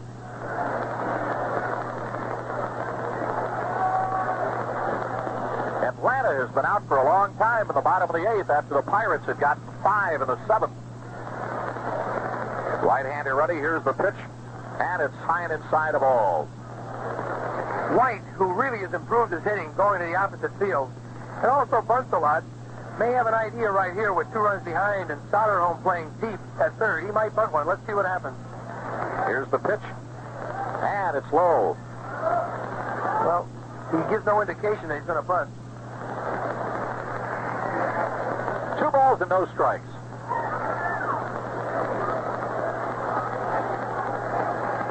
Nobody on, two out. Right-hander delivers. Here's the pitch, and it's low outside. Ball three. Mike has walked only one man tonight. That was McRae with two out in the fifth. That's the first time that he's gone three and oh on any hitter tonight. Right-hander ready. Here's the pitch, and it's low ball. He walked him on four straight pitches. That's the second walk given up by Mike. And the top of the order coming up, George Brett. Brett, who has not been really swinging a bat good, went oh for four last night. And so far, he has grounded a second twice and grounded an assist at the first base. So that right thumb has really given him trouble. And we thank Francis Enderman for the sarsaparilla. What is that? Sarsaparilla. Should I hum it? Yes. Right-hander ready. Here's the pitch. And it's a strike in the outside corner. I don't think he's going to throw that pitch he threw Porter that he hit in the upper deck. Some kind of a changeup, off-speed, either a fastball changeup or a breaking ball. Jimmy, it looked like it was a hanging curveball. Was it? On T V, yeah. yeah. It was way up there. It just, when that thing just gets up there even in slow motion, slower than normal. Yeah, it, it was up letter high, and he just popped it in the third row. And Youngster made a great catch out there. Did he really? Yeah, with a bit. Well, we ought to put one of our fielders up there.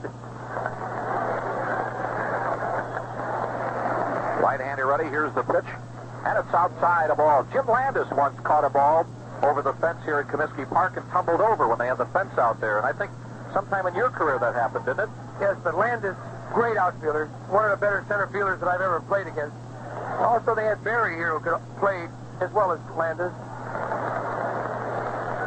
I didn't like that fence because they had a little dip for drainage in front of it. You could fall in it. Here's the one one pitch. Swinging a grounder to Woo! Squires. Nice running down to both knees. Squires takes the unassisted out. And Brett has tried to pull Proly four times tonight, and he's out four times as a result. So, no runs, no hits, one left. We go to the bottom of the seventh. Sox leading nine to one. Here's Harry Caray. Here's Harry Caray. Let me hear ya. That's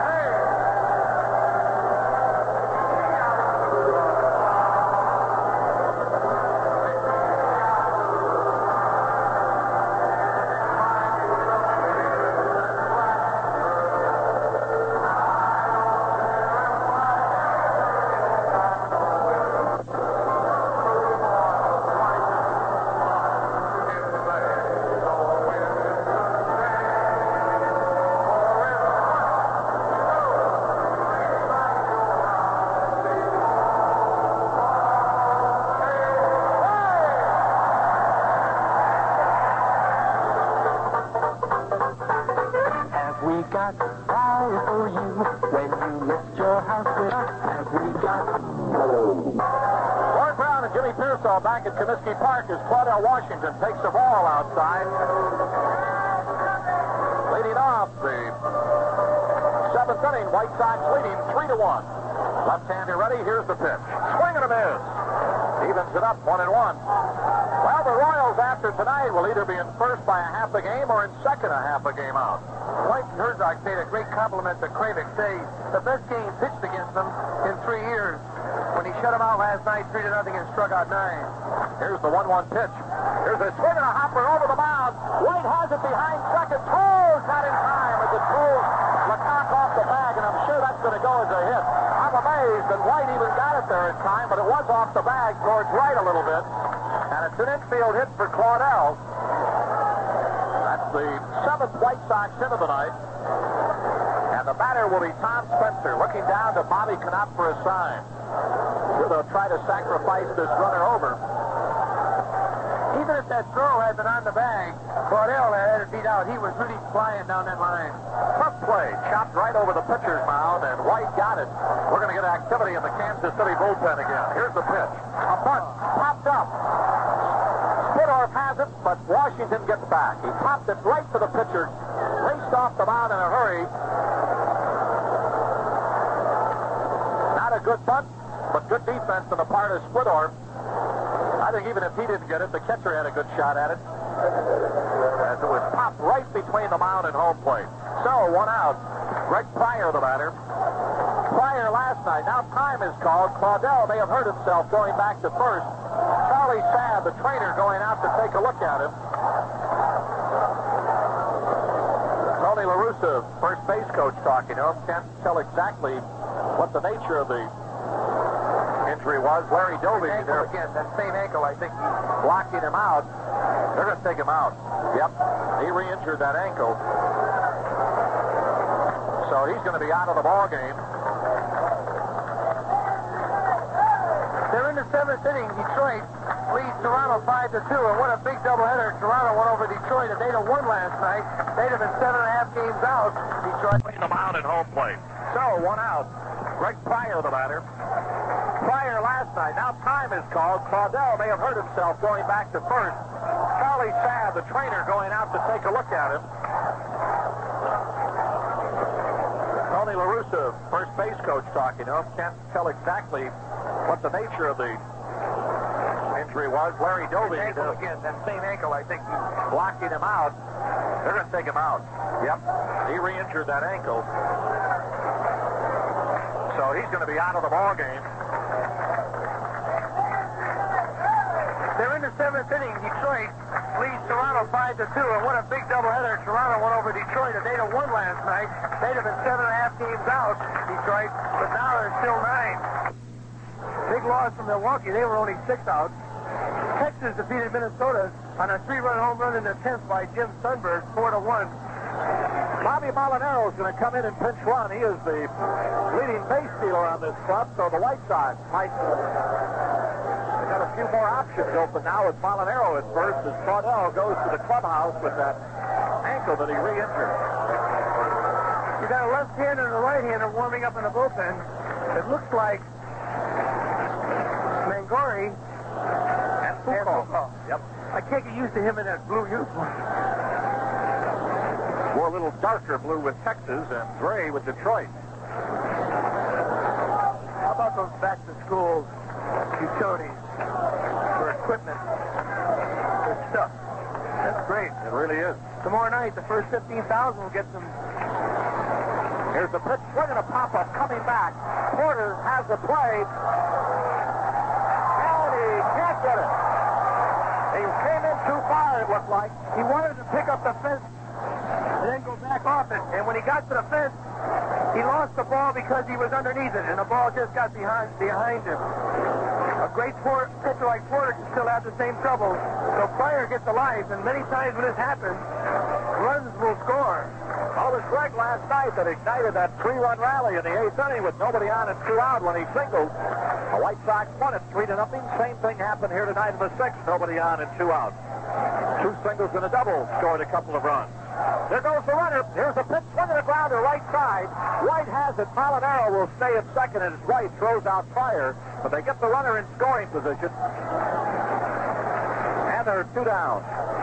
And the batter, Ralph Garr, who has tripled in three trips. If Pryor could have got a little bit more on that ball, he'd have thrown it through. White made a move to his right, but the ball was just a high hopper. But Pryor got his got the job done. He put that run in scoring position and not a double play. Well, Leonard Sherman, an attorney here in Chicago, listening to the ball game uh, while at the ballpark, informs me it was Ken Berry who caught the ball and then slipped over the fence, not Landis. Here's the pitch to Garr, swinging a grounder to second. White has it, and he throws him out. So that retires the side here in the seventh. No runs, one hit, one left. So we go to the eighth. White Sox three, Kansas City one. The time bright that keeps coming through. We'll give up a blow. Only one.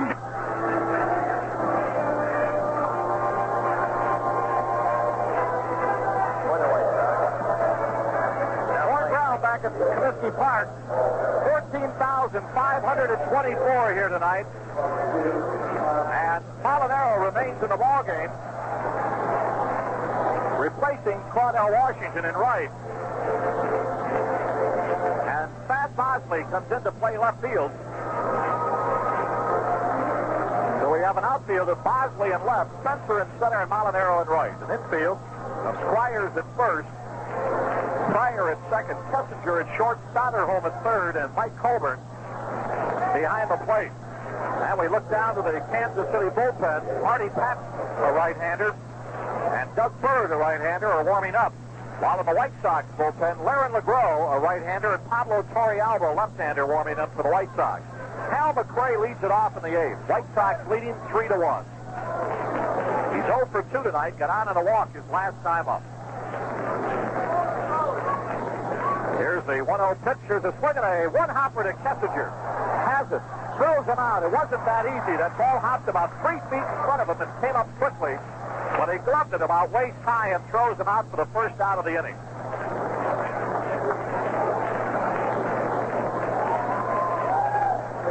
Bill Lombardo, who's now directing the Glenn Lombardo and Royal Canadian Orchestra here tonight, along with other fellas in the band, Rich Atkins, Les Clark, and Rich Chemenko, hoping the White Sox can win here tonight. Pete LaCock, the batter, one for three tonight. Pitch one to left center field at the first pitch. Going way back, Spencer. He's there. He's got it. It deep left center field on the grass. So LaCock gave that a ride. That is only the fourth put out by an outfielder here tonight, as Proly has kept them all low. Ken and Patty Kramer, their four children from Marion, Illinois, at the ballpark. Kimberly Pitsack, five years old. Here's her first ball game. P I E T R Z A K. And the Internal Revenue Agents, except organizations and employee plans divisions, are at the ballpark tonight.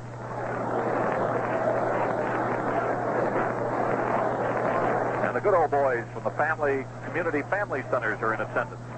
And we appreciate Leonard Sherman passing up that note on Ken Berry. As Jimmy said, not much difference in the defensive abilities of Jim Landis and Ken Berry, with great years with the White Sox. Right-hander ready. Here's the pitch. Swinging a foul. I think Landis played in this ballpark more when it was wide open than Berry did. Meaning the fence was not in center field that much when Landis was here, opposed to when Ken Berry was here. I may be mistaken, but I'm almost certain that Landis played more in this park with a four forty-five to straightaway center. Al Cowens, one for three tonight. Fouls off the first pitch. Here's the second offering by Proly, and it's outside a ball. The White Sox had shut out Kansas City for seventeen straight innings before Porter homered to the fourth. Now Proly has shut them out since that time. That was a leadoff homer. Here's the pitch, swinging a fly ball lofted to right center. Spencer coming over. Molinaro coming over, and Spencer takes it. And that retires the side. One, two, three. As the Royals go down in order. And that is only the second time they've been set down in order tonight. So we go to the bottom of the eighth. The White Sox three, Kansas City one. Announcing Zenith System three. It's a breakthrough in color T V. It's the best Zenith ever. You're invited to the premiere showing of Zenith System three. You'll see a brand new picture tube with three focusing actions. Not just one, but three. It's the new trifocus picture tube with Zenith's E F L inline electron gun for the sharpest Zenith picture ever. And there's a new modular chassis. It's called the Triple Plus and features complete system modules, which are one hundred percent pre-tested and one hundred percent electrically aligned before assembly. It's designed to be the most reliable chassis in Zenith history. And for that great Zenith picture, automatically there's Color Sentry, Zenith's most sophisticated automatic color control system. Zenith System three is featured in a wide selection of nineteen and twenty-five inch diagonal table models and consoles, many of these also featuring Space Command twelve hundred remote control with instant zoom close-up. Your Zenith dealer has these exciting sets in stock now. Stop in today for the exciting premiere showing of Zenith System three, the best Zenith ever. Think of what you could do with ten thousand dollars cash. It's easy to get. All you have to do is when your phone rings, pick it up and say, W M A Q is going to make me rich. If it's us cash calling you, you win ten thousand dollars. We could be calling you soon, so be expecting our call. No questions, just one phrase. W M A Q is going to make me rich. Say it, win ten thousand dollars cash from your radio station, W M A Q. Lorn Brown back at Comiskey Park as we go to the bottom of the eighth. Paul Splittorff faces Don Kessinger here. White Sox leading three to one. Here's a swing and a fly ball left center field, a base hit. Otis over to cut it off. Here goes Kessinger headed for second. Now he stops and goes back to first, and the White Sox get their leadoff man on. Right-handers in the bullpen for the Royals, Marty Patton and Doug Bird. Or rather, Steve Foucault continue to throw. Kessinger with his second hit of the night. Looking ahead to the Kansas City ninth, they'll have Darrell Porter, Clint Hurdle, and Amos Otis. Two left-handers and a right-hander to face right-hander Mike Proly. Mike Squires, the batter, he triggered that two-run rally. In the sixth inning with nobody on and two out with a single, and the pitch to him is a strike in the outside corner after he had struck out twice. White almost made a great play on the ball, but it just got over his outstretched pin in right center. Then Johnson singled and Soderholm doubled to left as Hurdle made a poor attempt on the ball, and it was a big break. There goes the runner. Outside the ball. Throw to second. Goes in standing and still the face. Don Kessinger with a stolen base. I don't think they really expected Kessinger to be going here with nobody out, and the fact that he is thirty-six years old. That is his second stolen base of the year. So now the White Sox with a runner in scoring position and nobody out.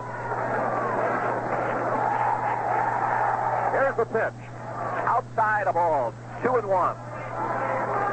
White Sox hoping to add an insurance run here in the eighth inning. Sox have defeated Kansas City six out of eleven games this year.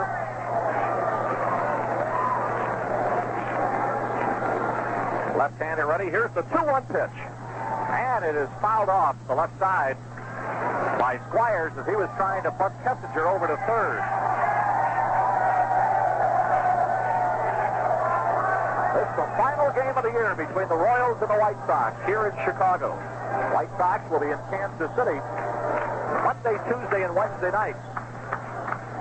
They'll have Splittorff going against the Sox for the fifth time this year on Monday. Left-hander ready. The two two delivery. Swing and a foul coming upstairs below us. And a couple of fans battle for it. The man who got it second gets it. The guy who touched it first just has a red hand. Nothing more, nothing less. two two the count. Splittorff ready out of the stretch. Kessinger with the lead off the second. Here's the pitch to Squires. Swing at another foul, this time to the left of us. Fan dropped it in the first row of that back section of the upper deck. And a fan in the back row of the first section grabbed it. So we've had a couple of errors in the upper deck here in the eighth. Splittorff ready. two two pitch. Called strike three, struck him out for the third time tonight.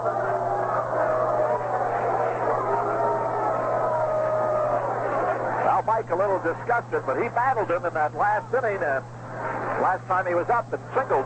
And that triggered the two-run rally, which has the White Sox out in front now as Whitey Herzog comes to the mound, and right-hander Lamar Johnson is up. So he, I would imagine, will bring in either Foucault or Marty Patton, a pair of right-handers for both ends. Yep. He wants Foucault, a right-hander, to come in to face Lamar Johnson here in the eighth, with the White Sox leading by a score of three to one. And we'll be back in a minute. Is that you, Selma? Did you do all the shopping for the party now? Yes, I have it. Uh, uh, pardon me, uh, folks. Selma? Yes? Who is this man? Oh, this man here? Yeah, he followed you in. He, uh, I promised him a Jay's potato chip. Just one. What? See, at the market, your wife bought all of the Jay's on the shelf for your party and the one you left for me. Well, there are other potato chips. They're not like Jay's. Peter, Jay's is a natural potato chip. They're made from thinly sliced fresh whole potatoes. You followed my wife home for a potato chip? They're cooked in corn oil and cottonseed oil. Tastes great. You know, Alex, there's preservatives in Jay's. Here you are. Oh, thank you. You're going to eat the Jay's potato chip standing right here. No, I could finish it outside in the rain. Well, would you like another one? Wait, I wonder, do you have any Milcom House, Selma? Oh, sure. Harry, get this man a glass of milk. How about a sandwich? Thank you. Jay's go nicely with sandwiches. Or soup. You have tomatoes to leave. Jay's, the natural potato chip. We're for real. Steve Foucault comes in for Kansas City. They just picked him up on waivers for the Detroit Tigers. He replaces Paul Splittorff. Splittorff went seven and a third innings.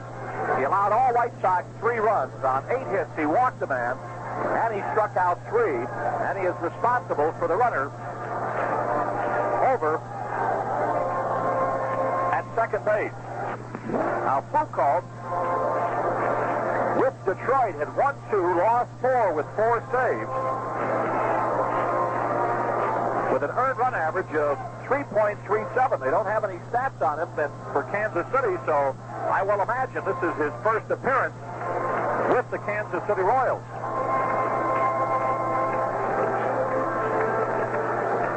Pittsburgh defeated Atlanta tonight, five to one. Ten victories in a row for the Pirates, and they have now moved into an identical tie for second place with the Cubs.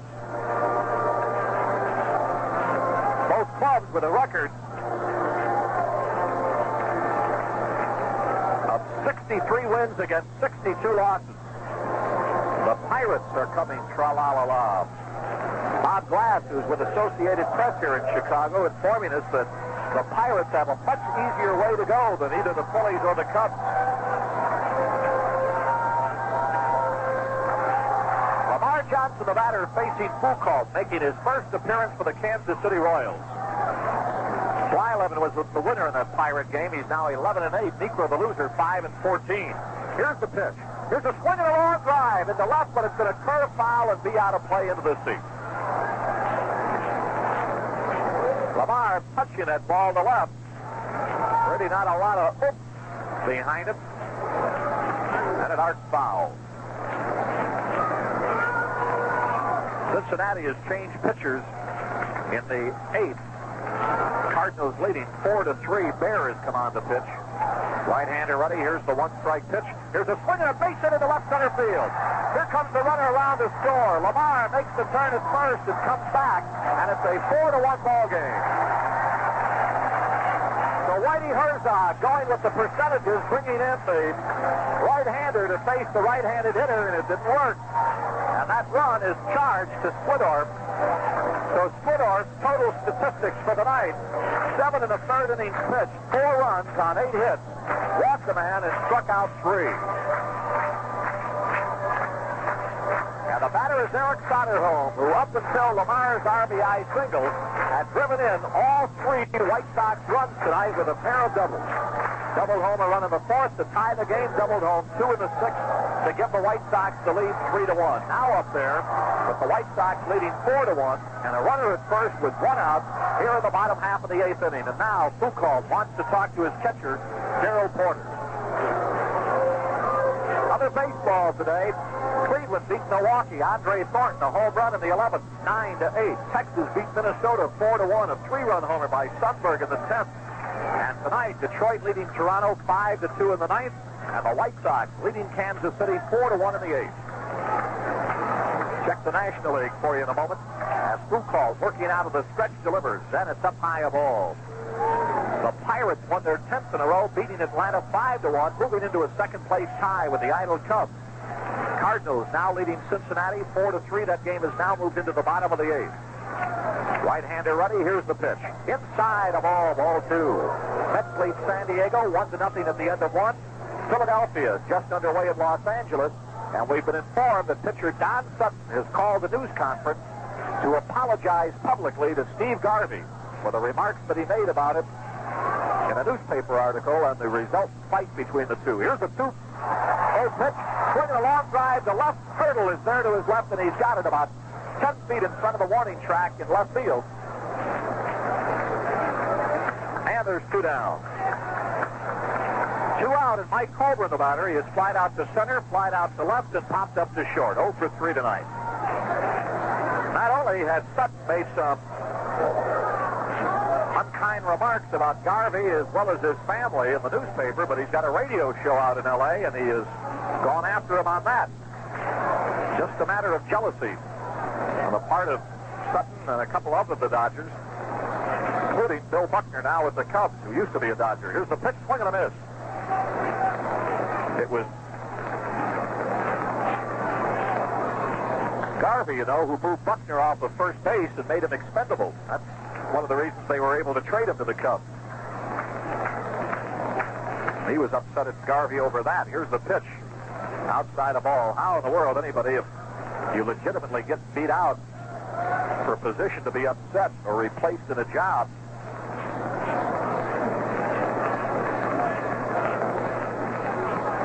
Beyond me. But at any rate, Sutton, and I give him credit for it, apologized publicly tonight before that game to Garvey. Here's a pitch outside of all. Two balls and a strike.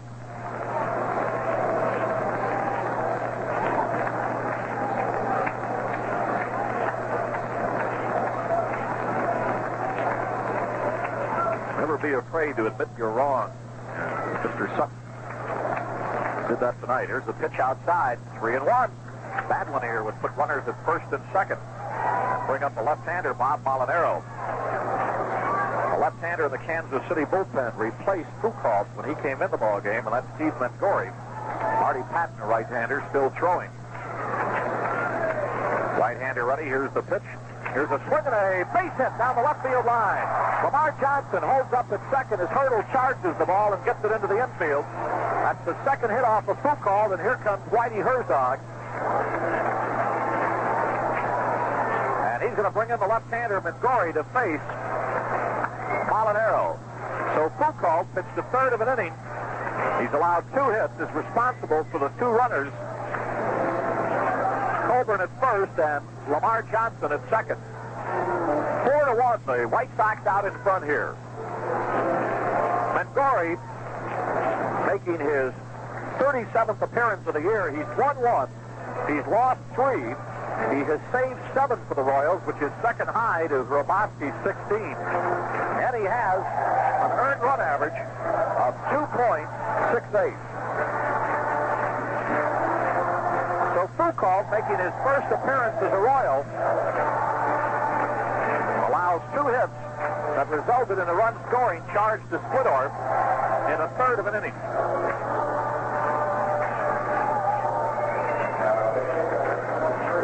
Mangori this year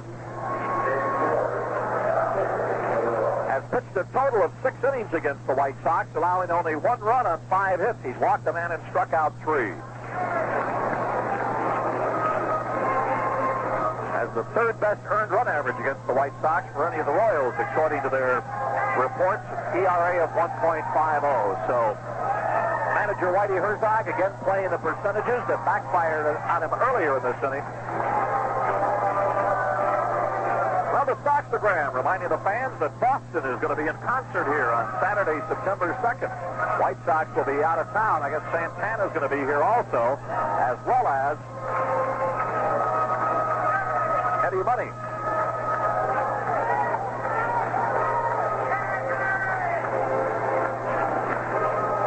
Well, Len Sherman, who, Leon Sherman, who's listening tonight here at the ballpark, we're talking about the fence. For some reason, I had thought that the center field was all the way to four forty-five as part of Landis's career, but he says no. It was four hundred fifteen feet. When Landis played here, then when Barry was here, it stayed at four fifteen. Then they moved it in to about four hundred. I guess that's why I remember Landis on the warning track. Here's the pitch, a bunt. Coming in is Brett. He's got it.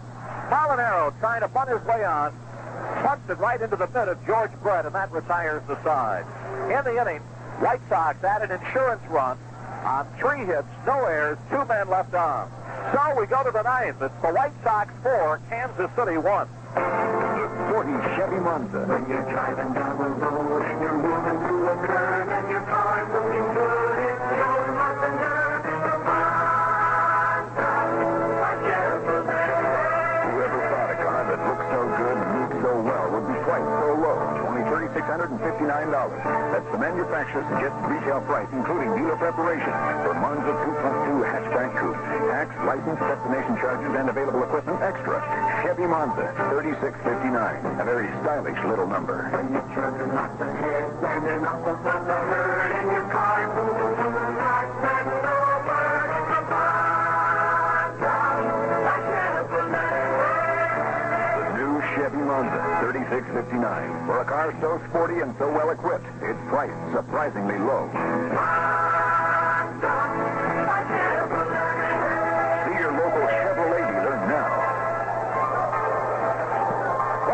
Back at Comiskey Park as we go to the ninth. It'll be Darrell Porter, Clint Hurdle, and Amos Otis. Two left-handers and a right-hander to face Mike Proly. In the bullpen for the White Sox, right-hander Laron Legros.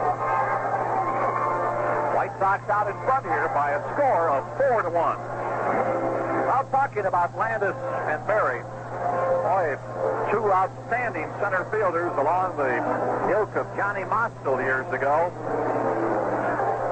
We appreciate Leon Sherman's help in that matter. I didn't get a chance to see those guys that much because I was downstate at Saint Louis Cardinal games most of the time, working in Springfield and Peoria. Never did get too many White Sox telecasts in those days down there, and W M A Q wasn't broadcasting the White Sox in those days. Darrell Porter tonight is two for three. He's accounted for the lone Kansas City run with a leadoff homer in the fourth inning. The White Sox had shut the Royals out for seventeen innings when he hit that home run. White Sox now allowed Kansas City only one run in the last twenty-two innings.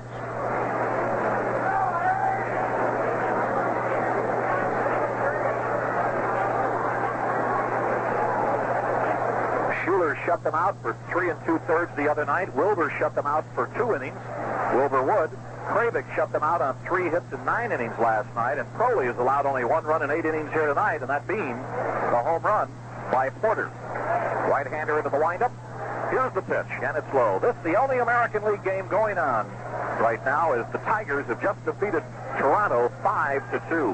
Wilcox over Moore. Jason Thompson, the game's only homer, his twenty-third of the year. Here's the one oh pitch. Swinging a foul on a play to the upper deck on the left side near the skybox.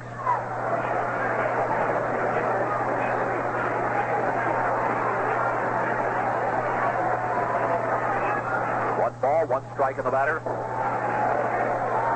Right-hander goes into the windup. Here's the pitch. Swing and a miss. Strike two. That ball moving in on the left-handed hitter.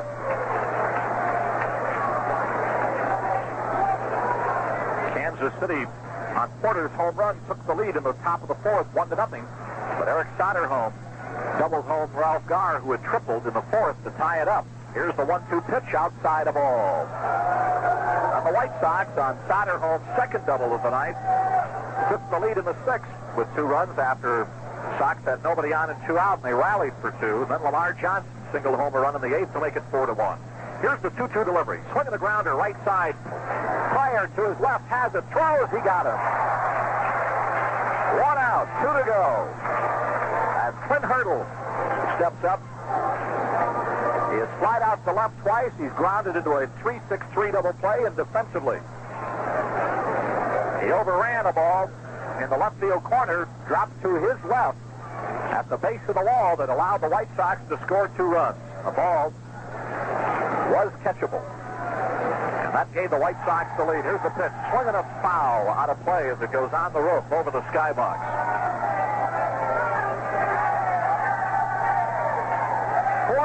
White Sox out in front. They've out hit the Royals ten to six.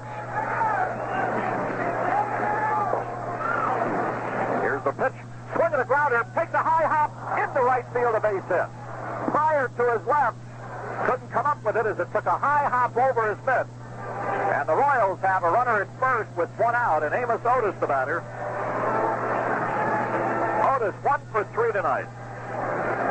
Boy, Pryor got a good jump on that ball and was there, but it high-hopped him. He had to be about six three in order to get that one.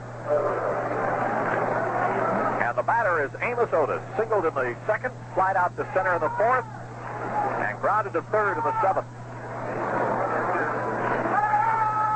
Washington is going to run for Hurdle.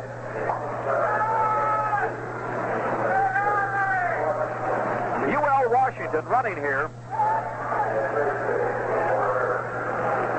Washington has stolen eleven bases. They've got Willie Wilson on the bench. He has stolen thirty-five, but the word is that Washington is the better base runner, though sheer speed, it's Willie Wilson. But his run really doesn't mean that much. Right-hander ready. Here's the pitch. Runner not going. Swinging a foul off to the right side.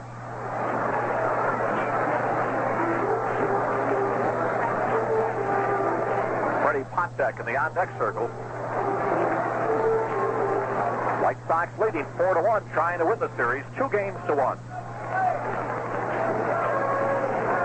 Win the season series here at Comiskey Park, four to three with a victory tonight. It would also put the Royals in second place. Right-hander ready, runner not going. Here's the pitch, swinging a base hit to left. Now the Royals have the tying run-up in the form of Freddie Patek as Thad Bosley gets the ball back into the infield as Otis pulls the single to left. And now Larry Doby, White Sox manager, goes to the mound. He's got Laron LeGros, a right-hander, down to the bullpen. The White Sox at one time had a slew of left-handed relievers, but right now Pablo Torrealba and Wilbur Wood. Left-handers in the starting rotation are Baumgarten, Kravick,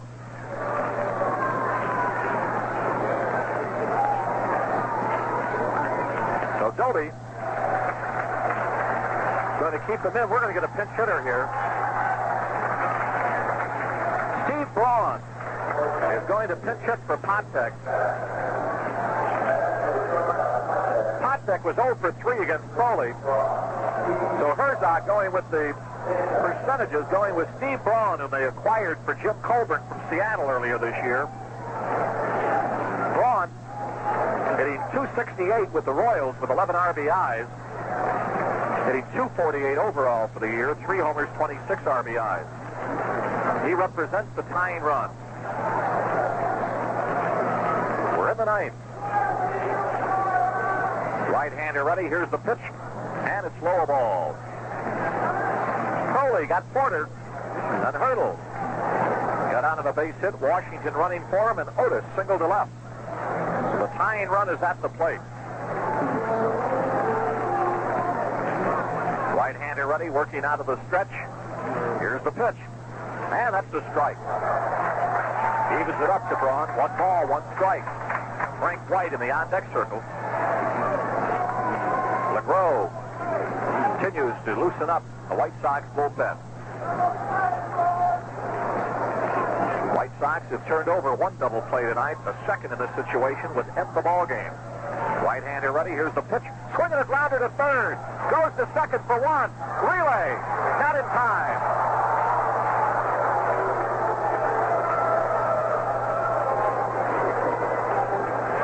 So Otis, the middleman, is retired five to four.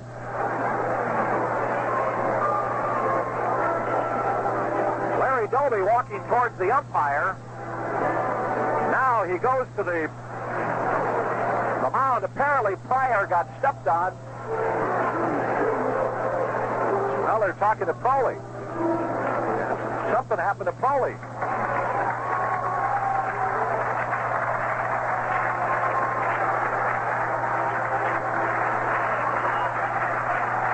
We're going to get a pinch hitter for Frank White. I don't know what Proly did to himself. That ball was grounded to Soderholm.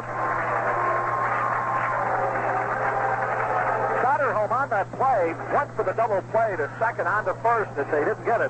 He had a chance to tag the runner, Washington, coming down the line.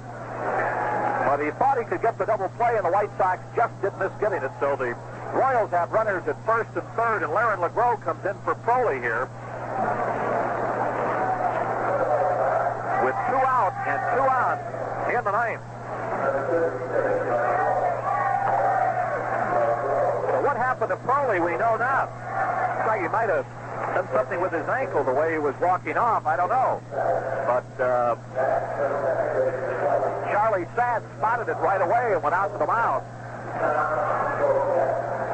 And Tom Poquette from Eau Claire, Wisconsin, a left-hander, will pinch it here in the ninth, with representing the tying run.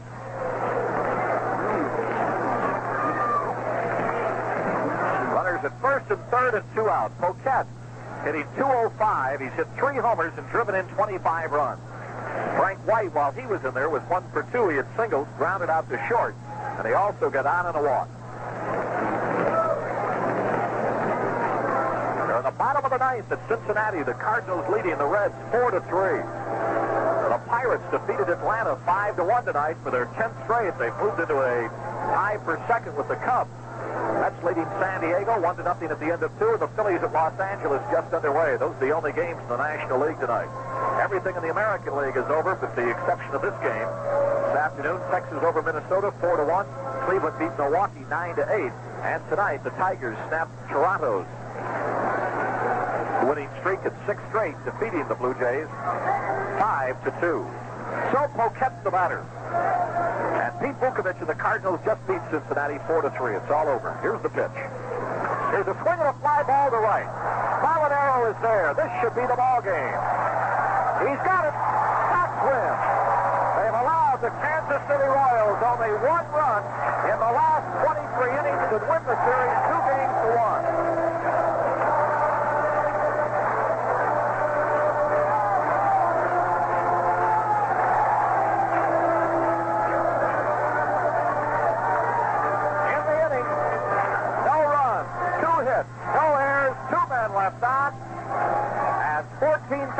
five twenty-four leave the ballpark on a happy note. And the White Sox win the season series against the Royals here in Chicago, four games to three. And we'll be back in just a minute with the photos and highlights.